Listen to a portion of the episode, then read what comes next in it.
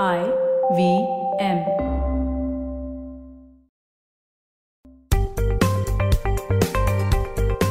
नमस्ते दोस्तों, स्वागत है आपका क्योंकि इस पॉडकास्ट का नाम है आपका पैसा वैसा सवाल आपके जवाब हमारे, मैं हूँ आपका होस्ट अनुपम गुप्ता। आज हम बात करने वाले हैं म्यूचुअल फंड्स के बारे में और मेरे आज के एपिसोड के मेहमान हैं Deepak Jain head sales Edelweiss asset management company AMC से। दीपक, स्वागत है आपका हमारे लिसनर्स के सवालों का जवाब देने के लिए। धन्यवाद। शुरू करते हैं। नमस्कार, Anupam. Thank you so much मुझे इनवाइट करने के लिए। I am looking forward to talk to your audience great thanks Deepak तो हमारा पहला सवाल थोड़ा गंभीर है दीपक आपको पता ही होगा, पिछले एक, अभी ऑलमोस्ट पंद्रह महीने हो गए सारी, सारा देश ये कोरोना वायरस से तो इस ट्रांसमिशन ऑफ़ कोई भी asset actually no transfer of asset from parent to child या जो भी है, क्योंकि कोई पास अवे हो हो गया तो दोस्तों, ये सवाल उस पे है। म्यूचुअल फंड्स का है ये, लेकिन ये तो अभी हर एक एसेट में होगा, चाहे वो रियल एस्टेट हो या म्यूचुअल फंड्स के बारे में बात करेंगे। दीपक, मुझे एक चीज़ समझाइए। हमारे काफ़ी तर जो सुनने वाले हैं और जो लोग हैं, उनको नॉमिनेशन तो पता है क्या होता है। लेकिन जब ये ट्रांसमिशन की बात आती है, थोड़ा सा सेंसिटिव मामला भी है, क्योंकि ट्रांसमिशन होता है जब कोई पास अवे होता है और उनके यूनिट्स म्यूचुअल फंड यूनिट्स हमें ट्रांसफ़र करने होते हैं। तो नॉमिनेशन और ट्रांसमिशन में फ़र्क क्या है? और खुदा ना खास्ता गॉड फॉरबिट अगर कोई पास अवे हो गया है तो उसके यूनिट्स ट्रांसमिट कैसे होते हैं? कोई इस बात का एक्सप्लेनेशन दीजिए। धन्यवाद अनुपम जी, आपने सही कहा, ये बहुत गंभीर मुद्दा है। ये काफ़ी लोगों की, का सवाल हो सकता है, कुछ लोगों को इस, इसके बारे में जानकारी हो सकती है, और काफ़ी लोगों को नहीं भी हो सकती है। तो आपने ये बहुत ही गंभीर मुद्दा उठाया है। तो आपने पूछा मुझसे नॉमिनेशन और ट्रांसमिशन में क्या फ़र्क होता है। एक्चुअली ये दोनों प्रक्रिया आपस में एक दूसरे से जुड़ी हुई हैं। नॉमिनेशन की प्रक्रिया में आ, सबसे पहले जानना ज़रूरी है कि कौन कौन नॉमिनेट कर सकते हैं। तो एज पर आज जो हमारा आ, जो लॉज है कानून है उसके हिसाब से एक इंडिविजुअल एक व्यक्ति नॉमिनेट कर सकता है। और एक कर्ता एच का जो करता है, अगर इन्वेस्ट करता है तो वो भी नॉमिनेट कर सकता है। तो ये दो लोग ही नॉमिनेट करने की परिस्थिति में है। आप आप, करीबन तीन लोगों को नॉमिनेट कर सकते हैं। चाहे तो दो को भी, एक को भी but up to a maximum of तीन लोगों को आप नॉमिनेट कर सकते हैं। उनका परसेंटेज आप डिसाइड कर सकते हैं। नॉमिनेशन ज़रूरी किस लिए है? अगर आप आप, आपने इन्वेस्टमेंट किया है, आप, उस इन्वेस्टमेंट को खुद ही लाभ लेना चाहते हैं अपने जीवन काल में तो कोई बात नहीं नॉमिनेशन की कोई ज़रूरत ही नहीं है। लेकिन अकस्मात अगर किसी की आ, कुछ दुर्घटना हो जाए निधन हो जाए तो वो जो पूंजी आपने जमा किया इतने परिश्रम के बाद उसका क्या हो? और वो उसका एक तरीके से ट्रांसफ़र उसकी ज़िम्मेदारी किसके पास जाए कि वो राइटफुल ओनर को मिल जाए? सो so, नॉमिनेशन की प्रक्रिया उस काम के लिए काफ़ी फ़ायदेमंद साबित होती है। तो ये बहुत ज़रूरी है कि आप नॉमिनेट करें अपने, चाहे वो बैंक अकाउंट हो, चाहे म्यूचुअल फंड फोलियो हो, चाहे डीमेट अकाउंट हो किसी भी तरह का निवेश हो, उसमें अगर आप नॉमिनेट करें तो अगर कोई अकस्मात में धन या कुछ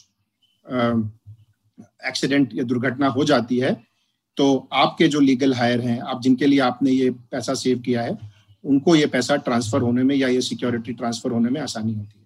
तो ट्रांसमिशन की प्रक्रिया तभी आपको ज़रूरत पड़ती है जब किसी की अकस्मात डेथ हो जाए या पास अवे, जैसा आपने कहा, वैसा कुछ हो जाए।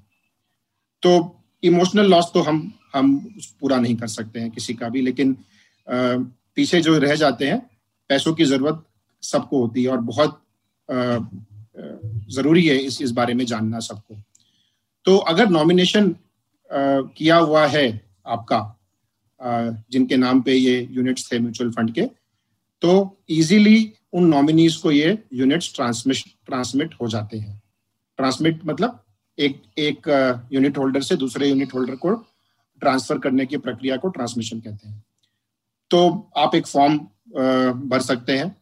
एम्फी ने अभी बहुत इसको कॉमन कर दिया है। अगर आप एम्फी की वेबसाइट पे जाएँ तो आपको एक एनेक्शर बी मिलेगा।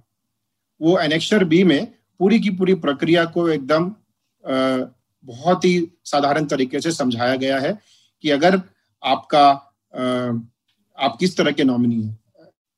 अगर आप सिंगल होल्डर के नॉमिनी हैं तो क्या हो सकता है। अगर आप सर्वाइविंग सेकंड होल्डर हैं तो क्या हो सकता है। अगर आप सोल होल्डर के one of the two nominees है तो क्या हो सकता है। कर्ता के नॉमिनी है तो क्या हो सकता है। अगर अनफॉर्चुनेटली नॉमिनेशन नहीं है तो भी ट्रांसमिशन कैसे हो सकता है, इसकी प्रक्रिया को बहुत अच्छे से समझाया गया है एमफी की वेबसाइट पे। मैं थोड़ा सा उसको ब्रीफ में आपको समझाने की कोशिश करता हूँ। एक फॉर्म फॉर्म होता है जिसे आपको फिलअप करना पड़ेगा।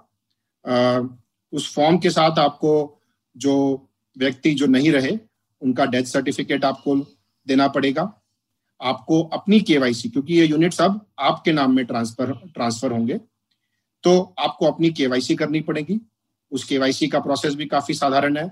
आपको अपना photograph ID proof address proof ये सबमिट करना पड़ेगा और अपना एक बैंक अकाउंट डिटेल आपको उसमें सबमिट करना पड़ेगा। ये सब करने के बाद और बैंक से अटेस्टेशन कराने है, आप ये डॉक्यूमेंट्स किसी जिस म्यूचुअल फंड में आपके यूनिट्स है, वहाँ पे आप सबमिट करें।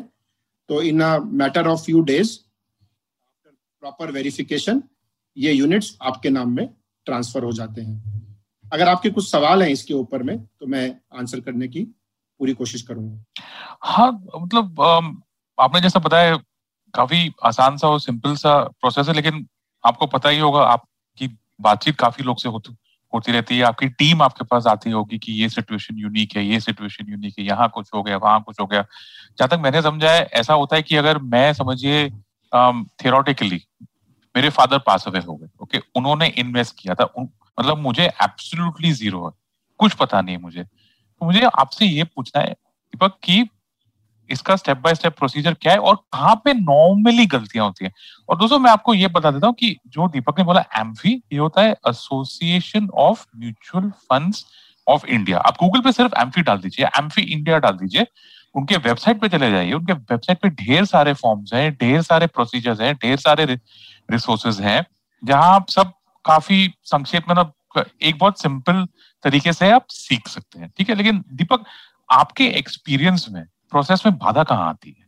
सबसे बड़ी जो मिस्टेक होती है, वो नॉमिनेशन में होती है। अगर नॉमिनेशन आपने नहीं किया है तो ये काफ़ी लंबी प्रक्रिया हो जाती है, क्योंकि फिर लीगल हायर आपको हायर अपने आप को स्टैब्लिश करना पड़ता है। विल अगर है तो विल को प्रोबेट कराना पड़ता है। तो ये ये जो ये जो प्रक्रिया है ये काफ़ी लंबी हो जाती है। ये महीनों महीनों चल सकती है और समझ लीजिए कोई यू नो आपने अपने यू नो पिताजी का ज़िक्र किया या कोई यंग कपल हो जिसमें से एक नहीं रहे और दूसरी happen to be a you know widow with a child and she doesn't know much about finance तो उनके लिए ये बड़ा मुश्किल ऑफ़िस में, मैं अपने ऑफ़िस में वॉक इन कर रहा था तो मुझे एक एक एक लेडी खड़ी हुई दिखी। मुझे याद आया कि मैं इनको जानता हूँ। हम जहाँ पहले रहते थे तो वो हमारी नेबर थी। uh, मैंने उनसे पूछा कि क्या हुआ उनका? तो पता चला कि उनके हस्बैंड की अनफॉर्चुनेट डेथ हो गई और वो ऑफ़िस ऑफ़िस घूम रही हैं फॉर गेटिंग हिज मनी और यूनिट्स और शेयर नेम तो बहुत डिस्ट्रेसिंग बहुत डिस्ट्रेसिंग काम होता है। बहुत ज़्यादा डिस्ट्रेसिंग काम होता है। बहुत डिस्ट्रेसफुल इसीलिए हमने अपने म्यूचुअल फंड में ये फ्लैग करके रखा हुआ है कि अगर एक भी ट्रांसमिशन की रिक्वेस्ट आती है तो मैं और सीईओ के पास ये खब, आ, उसकी रिपोर्ट आनी चाहिए ताकि हम करेंगे वही जो कानून के हिसाब से करना होगा बट इसमें एम्पथी और सपोर्ट की बहुत ज़रूरत होती है। लोगों को लोगों को डर लगता है कि हमारा पैसा मिलेगा कि नहीं मिलेगा। अगर उनको समझा दिया जाए कि नहीं नहीं ये मिल जाएगा इस आ, कोई बहुत बड़ी समस्या नहीं है। आपके डॉक्यूमेंटेशन में भी हम आपकी मदद कर देंगे।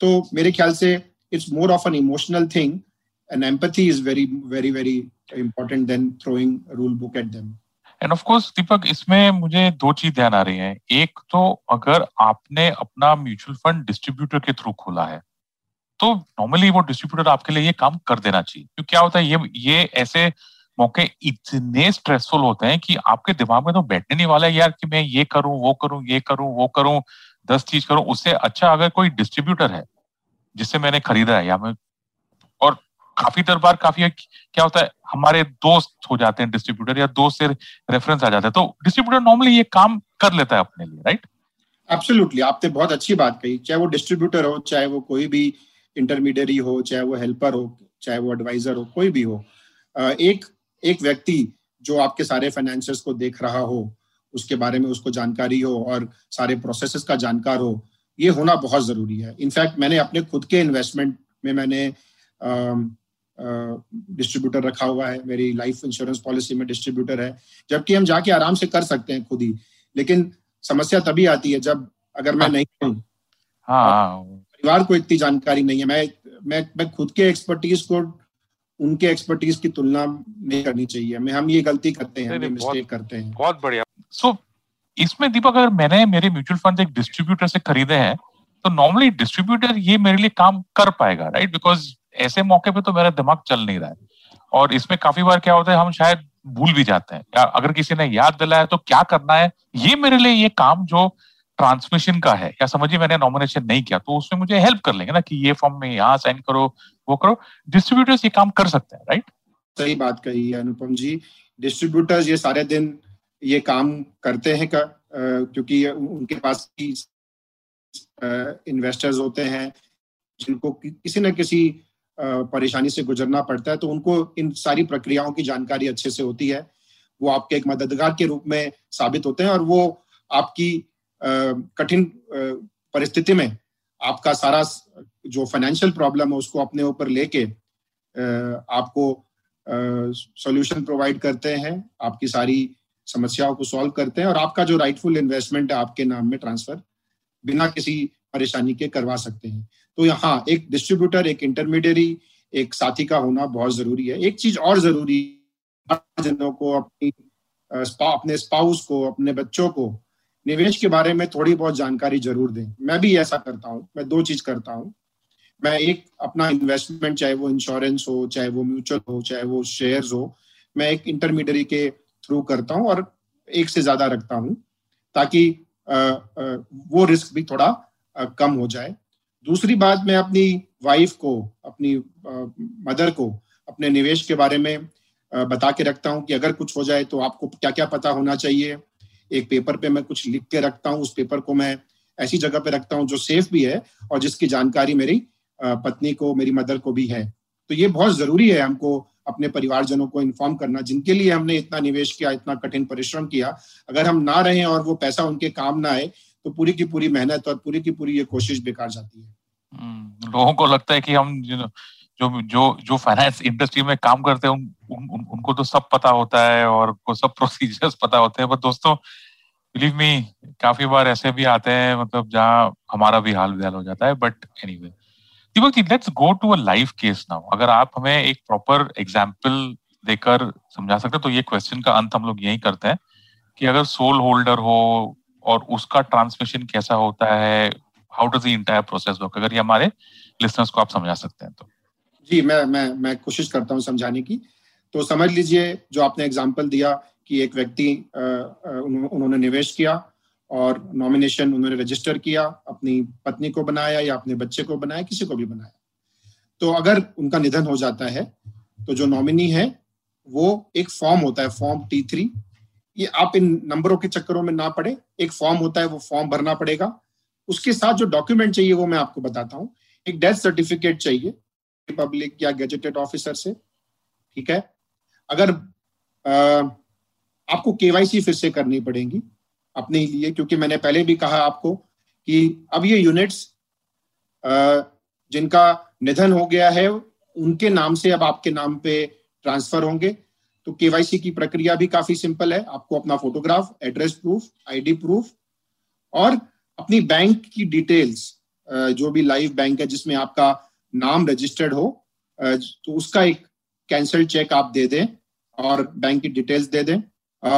अगर बैंक से आप एक लेटर भी दे दें कि ये आप हैं तो इस इस इससे आपकी जो पूरी की पूरी इस्टेब्लिशमेंट ऑफ़ क्रीडेंशियल है वो अच्छे से हो जाती है बट वो रिक्वायरमेंट नहीं है। अगर आप नॉर्मल नॉमिनी है गार्डियन के केस में शायद वो वो वो लगता है लेकिन इतनी सी ही आपको प्रक्रिया अगर आप पूरी कर दें तो ये यूनिट्स आपके ट्रांसफ़र हो जाते हैं।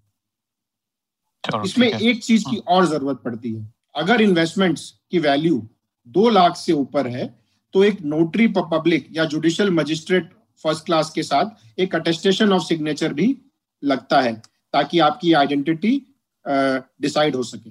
ओके ठीक है। दोस्तों, ये दीपक जी ने विस्तार में समझाया है। आपको कोई भी इसके बारे में अगर जानकारी और अगर जाननी है तो मुझे एक या ट्विटर पे रीच आउट कीजिए या आईवीएम की वेबसाइट पे।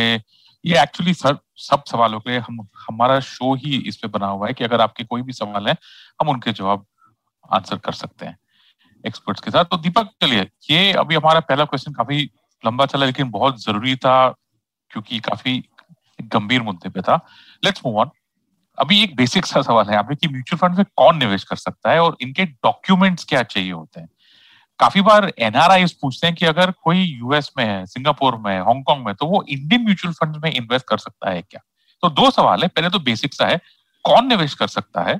ठीक है? और एनआरआई कैसे निवेश कर सकते हैं? uh, बहुत ही इंपॉर्टेंट सवाल है। Specially with regards to NRI but मैं पहले आपके जो बेसिक सवाल है उस पर आता हूँ। uh, ज़्यादातर जो इंडिया में जिन जो टैक्स असेसी हैं वो निवेश कर सकते हैं। मैं थोड़ा विस्तार में बताता हूँ। कोई भी रेसिडेंट अडल्ट इंडियन इंडिविजुअल निवेश कर सकता है आइदर सिंगली या जॉइंटली डॉक्यूमेंट्स क्या चाहिए?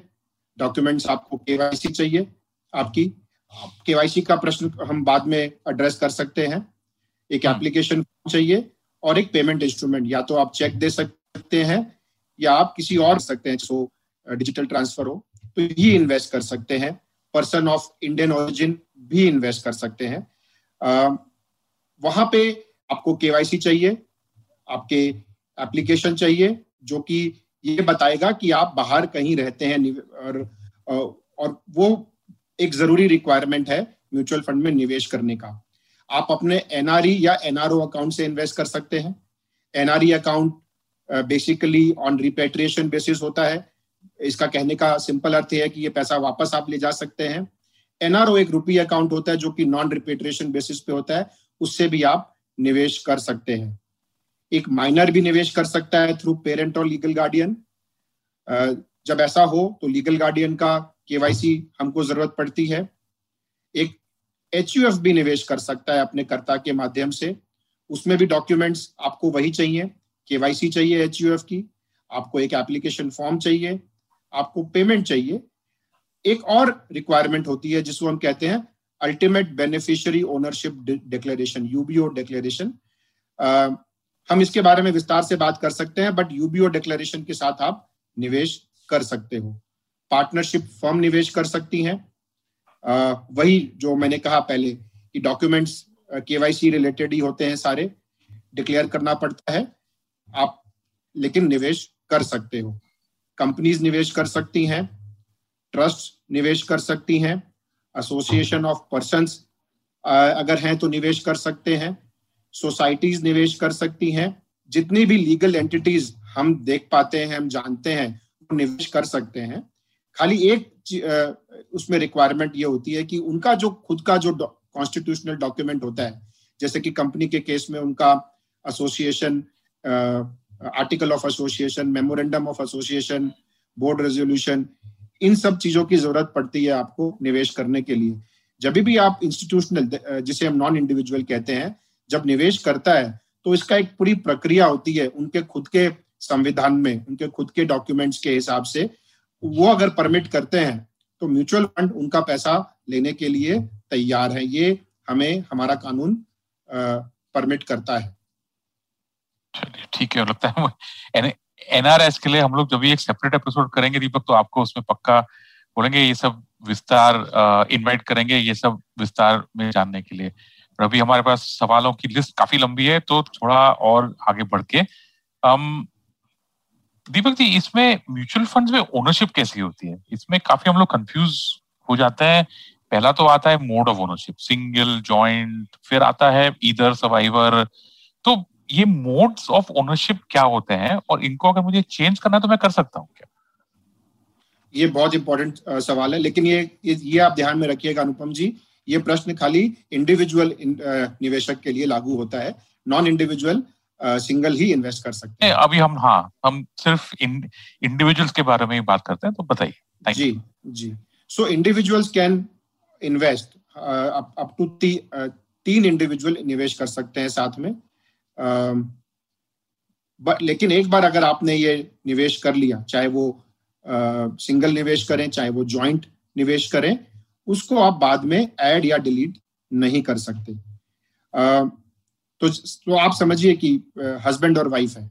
तो हस्बैंड और वाइफ जैसे ज्वाइंट बैंक अकाउंट खोल सकते हैं वैसे ही ज्वाइंट म्यूचुअल फंड फोलियो भी अपना खोल सकते हैं।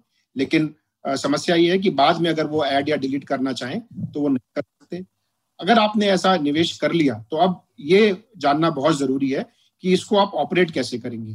क्या आप एक व्यक्ति का सिग्नेचर के माध्यम से करेंगे या दो व्यक्ति के सिग्नेचर के माध्यम से करेंगे? तो उस प्रक्रिया को एनी वन और सर्वाइवर के को कहते हैं operational mode of operating the mutual fund folio so आप अगर चाहें कि दोनों जन निवेश करें या दोनों जन उस म्यूचुअल फंड अकाउंट को ऑपरेट करें तो आप ज्वाइंट ओनरशिप उसमें आप क्लिक कर सकते हैं। लेकिन अगर आप चाहें कन्वीनियंस के लिए कि कोई भी एक जन उसको ऑपरेट कर ले तो आइदर और सर्वाइवर आप उसको कर सकते हैं। ज़्यादातर लोग जो मैंने देखा है, खासकर जो हस्बैंड वाइफ निवेश करते हैं पाइदर और सर्वाइवर मोड में निवेश करते हैं।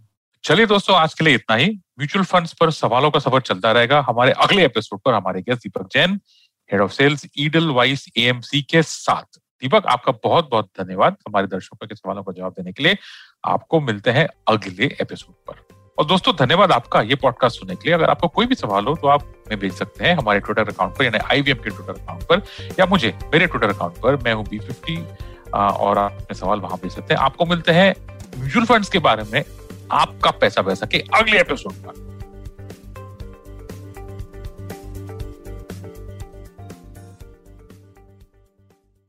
कृपया ध्यान रखें। इस शो में होने वाली सारी बातें केवल सूचना देने के लिए हैं। इन्हें किसी भी तरह की आर्थिक सलाह समझना गलत है। किसी भी निवेश से पहले अपने आर्थिक सलाहकार की मदद ज़रूर लें।